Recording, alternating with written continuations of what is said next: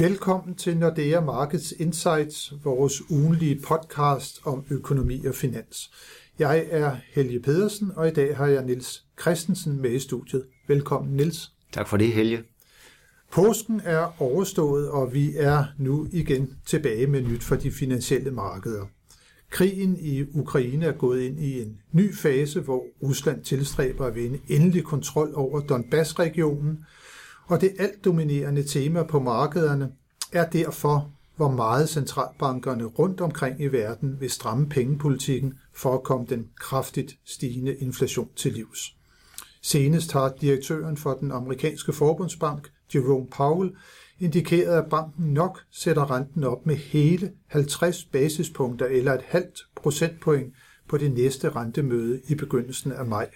Noget, der fik aktiemarkederne til at reagere med fald, mens renterne steg yderligere, og samtidig blev den amerikanske dollar styrket igen på valutamarkedet. Og Nils, hvor meget skal vi egentlig vente, at Fed kommer til at stramme pengepolitikken, og hvad vil det få af betydning for de finansielle markeder? Ja, som du selv siger, Helge, så var Paul meget klar i mailet her i den forgangne uge, øh, indikerer helt klart, at der kommer 50 basispunkter på det næste rentemøde 4. maj. Det er om små 14 dage. Og det er nok ikke den eneste forhøjelse med 50 basispunkter, vi kigger ind i. Selv regner vi med, at der kommer, som sagt, en i maj måned, bliver fuldt op med yderligere en på 50 basispunkter i juli, juni måned. Øh, og så regner vi egentlig med, at Fed vil gå lidt ned i tempo Øh, og, hæve med 25 basispunkter fremadrettet, indtil den amerikanske styringsrente er oppe på 3,5 procent. Men vi må også sige, at, at det ikke bare er Powell, men også andre Fed-medlemmer, som klart indikerer, at de ønsker, at den amerikanske styringsrente meget hurtigt bliver bragt op i, hvad de i første omgang kalder det naturlige, naturlige niveau om omkring 2,5 procent. Det vil sige et niveau, hvor renten hverken, hverken accelererer økonomien eller bremser økonomien. Men det stopper ikke der. De vil også gerne bremse økonomien, så derfor kommer vi højere op end de 2,5, og vi har som sagt en forventning om, at den amerikanske styringsrente kommer op i 3,5 i, øh, i midten af 2023. Og det er jo noget, som der med sikkerhed kommer til at få de korte renter yderligere op.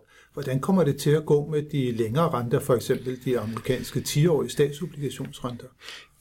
Ja, man må sige, en, en kraftig opstramning af pengepolitikken vil normalt give afdæmpede inflationsforventninger, øh, og dermed måske nok ikke så stor en effekt på de lange renter, men vi har set et lidt andet mønster her i april måned, hvor det faktisk er de lange renter, der er sted mere end de korte renter.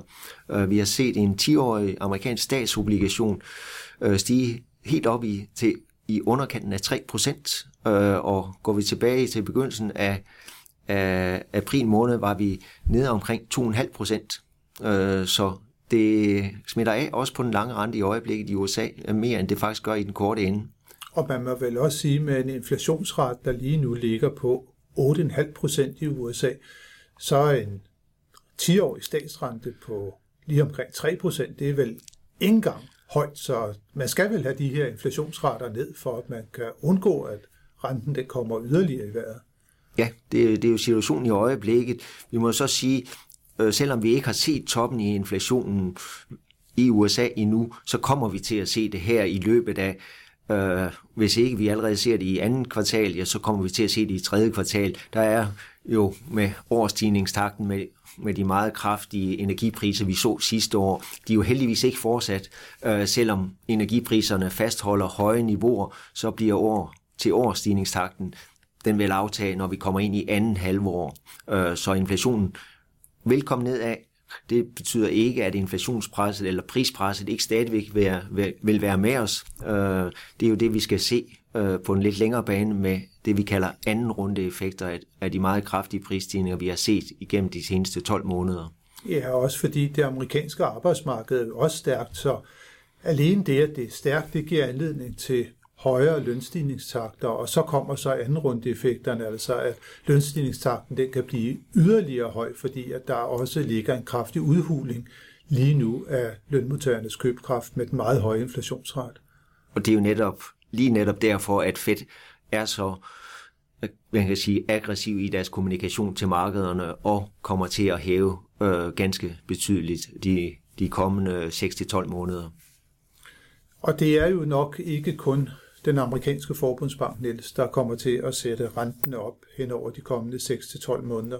Vi er også nu begyndt at forvente, at den europæiske centralbank kommer til at sætte renten op meget tidligere, end vi hidtil havde antaget. Hvad er det, der er sket i Europa? Ja, der er vi jo også blevet overrasket over det inflationspres, der er i den europæiske økonomi. Øh, og vi havde et rentemøde i ECB lige før påske, faktisk skær torsdag, øh, hvor chefen for ECB, Christine Lagarde, også var rimelig klar i mailet øh, og indikerede, at ECB vil afslutte deres opkøb af obligationer i tredje kvartal, og umiddelbart efter vil de begynde at hæve renten. Så vi regner med, at der kommer en renteforhøjelse fra ECB på 25 basispunkter til september, bliver fuldt op med yderligere en renteforhøjelse til december, og da styringsrenten i eurozonen er minus 50 i dag, så betyder det, at vores forventninger peger på en styringsrente på 0% i eurozonen øh, ved udgangen af, af året. I den, I den forgangne uge har der været flere medlemmer af ECB, som i interview, interviews øh, har indikeret, at de faktisk godt kunne se en renteforhøjelse allerede i juli måned fra ECB. Øh, og det er lige i begyndelsen af, øh, af tredje kvartal, øh, men det vil stadigvæk, vil jeg sige, være inden for, for de rammer, som øh, Christine Lagarde øh, har, har, har udstukket. Og ser vi på, hvad der er indpriset i det øjeblik på, på, på rentemarkedet, ja, så er der faktisk indpriset 20 basispunkter øh, for en, en renteforhold på 20 basispunkter på rentemødet i juli fra ECB. Så det er betydeligt mere aggressivt end øh, hvis vi går to-tre måneder tilbage. Ja, det er en dramatisk udvikling, må man sige, som der har været på den pengepolitiske front. Så denne her lange periode med negative renter i Europa og for den sags skyld også i Danmark, den ser altså for alvor ud til at lagt mod enden nu. Det er vores, som sagt, forventninger og nulrente ved udgangen af året, ikke? og det vil sige, vil i næsten 10 år, vi har haft negative renter i eurozonen. Ja, det var i 14, at de, ja. vi kom i det negative ja. territorium, så, så i hvert fald 8. Ja. Det nærmer sig jo 10. Det gør det her. uh, og vi regner ikke med, at det stopper ved, ved nulrente i eurozonen. Vi regner med, at der kommer yderligere renteforhøjelse til næste år fra den europæiske centralbank. De vil dog være mindre aggressive end, end i USA. Der er også, hvad hedder det... Uh, hensyn at tage til de sydeuropæiske lande. Øh, allerede på nuværende tidspunkt er de, de lange obligationsrenter og obligationsrenter generelt jo også trukket gevaldigt opad i eurozonen, og det gør jo lige pludselig, at den offentlige gæld, der er øh, og er blevet øh, udbygget og for, forøget under, under pandemien, ja, den bliver jo dyrere at, at servicere, om jeg så må sige, med, med det højere renteniveau. Øh, så derfor vil ECB være lidt mere tilbageholdende med blot at, at hæve styringsrenten og, og, og, og undgå øh, at presse de lange markedsrenter betydeligt opad. Ja, så ligger der vel også fortsat en latent risiko for, at krigen i Ukraine den kan trække ud og ja. være med til at trække den økonomiske aktivitet i almindelighed ned, især i Europa. Absolut. Så der er mange usikkerhedsmomenter. Men hvis vi nu tager det billede, som du har tegnet her af pengepolitikken, Niels, og forsøger på at sætte det over på valutamarkedet, hvordan vil vi så se øh, euro-dollar og dollar over for danske kroner udvikle sig? Ja, der har det jo igennem længere tid været dollaren, der har haft overtaget, og det er det fortsat. Øh, og man kan sige ikke overraskende, fordi som vi lige har skitseret, så er forventningerne til opstramningen af pengepolitikken i USA betydeligt mere aggressiv end i eurozonen, øh, så vi har fortsat set en udvidelse af renteforskellen mellem USA og Europa, øh, og det giver en klar fordel til dollaren, og vi har set yderligere dollarstigning på det seneste. Øh, og de seneste små to måneder, hvor vi jo også har haft krigen i Ukraine med det, den usikkerhed, det har givet for, for den europæiske økonomi, har det også tynget euroen. Og så har vi haft en ekstra lille øh, begivenhed, og det har været det franske valg, som også har, har sådan øh, givet usikkerhed med hensyn til, til udsigterne for den europæiske økonomi. Så, så euroen har været presset i defensiven, og er det fortsat, og vil nok også være det her øh, på den korte bane de næste 3-6 måneder, hvor vi som sagt forventer, øh, at der kommer aggressive renteforhøjelser i, i USA, mens der også kommer renteforhøjelser i Europa, men ikke i samme omfang. Vi har en dollar, der i øjeblikket bliver lige handlet over for danske kroner i underkanten af 6 kroner 90. Og, og vi regner med, at vi kommer op over de 7 kroner her øh, i løbet af 3-4 måneder. Måske ikke voldsomt øh, over 7 kroner, 7 kroner og 10. Det har sådan været det niveau, vi har set, øh, hvor dollaren er toppet ud i de seneste år. Da corona brød ud, havde vi lige en dollar i 7 kroner. Øh, tilbage i 2016 havde vi en dollar Øh, jeg tror op omkring de 7 kroner og 15. Øh, så vi, vi regner med, at vi kan komme op og sådan lige snuse til de niveauer hen over sommeren. Øh, men når vi tager de lidt længere briller på, så må vi også sige, når der kommer den meget aggressive opstramning af pengepolitikken i USA, så kommer vi også til at se lavere vækst i USA, øh, givetvis allerede i løbet af anden halvår i år, og også når vi kigger ind til næste år. Øh, og det vil sådan tage, tage luften ud af, øh, af dollaren, øh, bringe dollaren lidt, lidt øh, nedad igen. Ikke fordi det er euroen, der bliver stærkere, men mere en generel dollarsvækkelse på valutamarkedet. Og tager vi de helt lange briller på og kigger ind i 2023, hvor vi også forventer, øh, at vi rammer toppen af den, af den korte amerikanske rente. Der kommer et tidspunkt, hvor Fed ikke længere sætter renten op, og så ved vi med de finansielle markeder, så begynder de at tænke på, hvad kommer der så til at ske? Øh, Øh, og det vil så sige, på et eller andet tidspunkt, ude i, langt ude i fremtiden, vil Fed begynde at overveje rentenedsættelser. Ikke i 23, ikke i 24, men måske i 25, men allerede de forventninger vil begynde at, at tynge dollaren, mens ECB fortsat vil, vil hæve renten. Så derfor tror vi på en svagere dollar, når vi kommer ind i yderligere svækkelse af dollar, når vi kommer ind i 23. Nu nævnte du før, øh, Niels, at der er noget usikkerhed også knyttet til det franske valg. Vi har den anden runde i præsidentvalget nu på søndag. Alt tyder på, at det bliver præsident Macron, der kommer til at fortsætte over de kommende fem år. Uh, meningsmålingerne er klart i hans favør, når det er, at man ser på betting-selskaberne, så tilskriver de også øh, Macron omkring 90% sandsynlighed for, at han kommer til at vinde. Hvis vi nu i det her lille lukkede forum leger med tanken om, at det bliver Marine Le Pen, der kommer til at vinde valget mod alle odds. Hvad vil det så få af betydning for den valutaprognose, som du lige har skitseret op for os før? Ja, det vil jo skabe usikkerhed, politisk usikkerhed i Europa. Øh, og så er den naturlige reaktion jo en valuta, der kommer under pres. Øh, så derfor må vi forvente en faldende euro og dermed en stærkere dollar. Vi må også forvente, at, at hvad hedder det, der sker noget på rentemarkederne. Man bliver usikker, usikker på, om ECB vil øh, hæve renten. Vi kan sige, allerede til juli måned, det bliver nok mindre sandsynligt. Øh, men vi må også sige, på de lange renter, øh, usikkerhed, så søger investorerne over i sikker havn, og i Europa er sikker havn de tyske statsobligationer, mens der bliver usikkerhed om Frankrig, øh, så en udvidelse af rentespændet mellem tyske og, og franske obligationer øh, må vi forvente, øh, og med usikkerhed, den vil smitte af på de sydeuropæiske obligationsrenter tilsvarende. Øh, så spændudvidelse internt i eurozonen øh, og en svagere euro, hvis vi skulle få en overraskelse fra valget i Frankrig på søndag.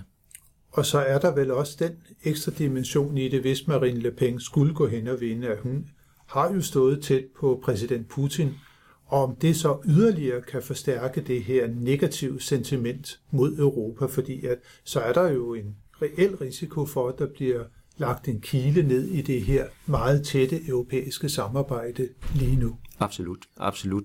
Det vil give, give udbredt usikkerhed, øh, som du siger, ikke blot på den økonomiske front, men også på den politiske, og det er jo sjældent noget, de finansielle markeder øh, er glade for. Det er det sjældent, og der bliver vi i hvert fald klogere på søndag på, hvordan at udfaldet af det franske valg det kommer til at blive. Ellers i næste uge, for vi skal her til sidst i ugens podcast jo kigge på de vigtigste økonomiske nøgletal for den kommende uge, der har vi et interessant øh, nøgletal fra Tyskland på mandag, hvor IFO-indikatoren kommer ud, og der kan vi jo kort nævne, at dagens tal PMI-tallene for tysk økonomi faktisk så relativt fortrøstningsfulde ud. Et øh, lille fald, men øh, en servicesektor, der ser ud til at være i, i god vækst nu, og servicesektoren er jo vigtig for rigtig mange lande nu, mens industrien altså faldt en lille smule tilbage. Også de nye eksportordre for tysk økonomi faldt øh, yderligere tilbage og ligger i det, vi kunne kalde det negative territorium under 50. Så det er et IFO-tal, der bliver imødeset med spændinger, som vil formentlig vise, at tysk økonomi fortsat vonder sig lidt oven på øh, krigen i Ukraine. Men, men Nils, så har vi faktisk også et interessant møde i den svenske Riksbank, øh, og det er på torsdag næste uge, og. Bank of Japan er også på ugen. Skal vi ja. vente os noget fra, fra den pengepolitiske front allerede næste uge? Det bliver i hvert fald interessant at høre, hvad Rigsbanken har at, at, at, at, at sige, øh, fordi Rigsbanken har været en af de centralbanker, der har været, hvad skal vi sige, mindst højagtig eller mest dueagtig, altså har været afventende med hensyn til at sende signaler om behov for opstramning af pengepolitikken. Så sent som på det mødet i februar måned, det sidste møde i, i Rigsbanken, der var signalerne, at de faktisk først forventede en svensk renteforhøjelse i begyndelsen af 2024. Øh, men siden da er der kommet signaler fra medlemmerne af Rigsbanken, uh, at der er behov for tidligere opstramning.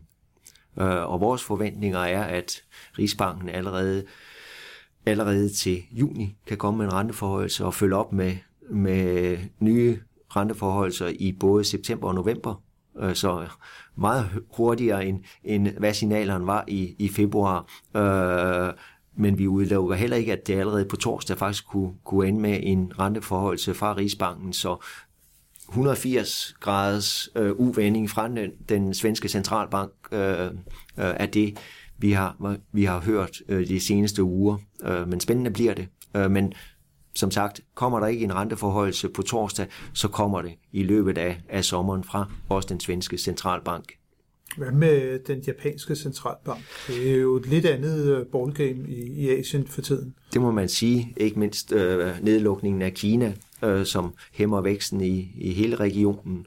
Øh, men den japanske centralbank bliver nok den sidste centralbank, der kommer til at sætte renten op og begynde at, at stramme pengepolitikken. De fortsætter fortsat en meget, meget lempelig pengepolitik, øh, og de kæmper, kæmper med at holde den lange rente ned, fordi den begynder også at trække opad, så der har de været ekstra ivrige med, med, med køb af, af japanske statsobligationer. Øh, og så passer det dem rigtig dårligt, øh, at den japanske yen er kommet ud for et utroligt stort fald, kursfald her de seneste 5-6 uger.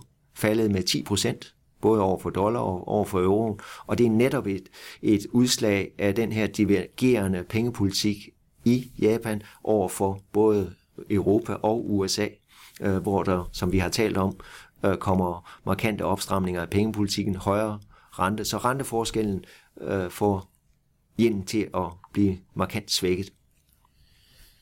Og så endelig, Niels, øh, i næste uge, der får vi jo nogle meget interessante inflationstal. Det er jo ja. dem, som markederne for alvor er fokuseret på. Der skal vi altså frem til på fredag, hvor vi får flasttallet for euroområdet, og vi får også det tal, som Fed jo normalt kigger på, nemlig PCE-inflationstallet. Øh, det kommer ja. også på, på fredag. Hvad skal vi vente os der? Jamen, vi kan næsten kun forvente højere niveauer, øh, som vi har talt om tidligere det er for tidligt at vente, at vi har set toppen af inflationen både i eurozonen og i, i USA, øh, så fortsat et, et nyk opad af begge steder i inflationsniveauet. Øh, som sagt, Fed har været rimelig klar med hensyn til udmeldinger, så jeg tror ikke, det kommer til at påvirke øh, forventningerne til de renteforhold, der er i øjeblikket i USA. Omvendt i, USA, i Europa kommer der et betydeligt højere inflationstal fra eurozonen. Og det var 7,5 procent i marts måned. Ja, det er allerede højt. Ja. Øh, så vil det være, være ny, øh, ny information, som kan underbygge forventninger om, at ECB allerede skulle hæve til juli måned.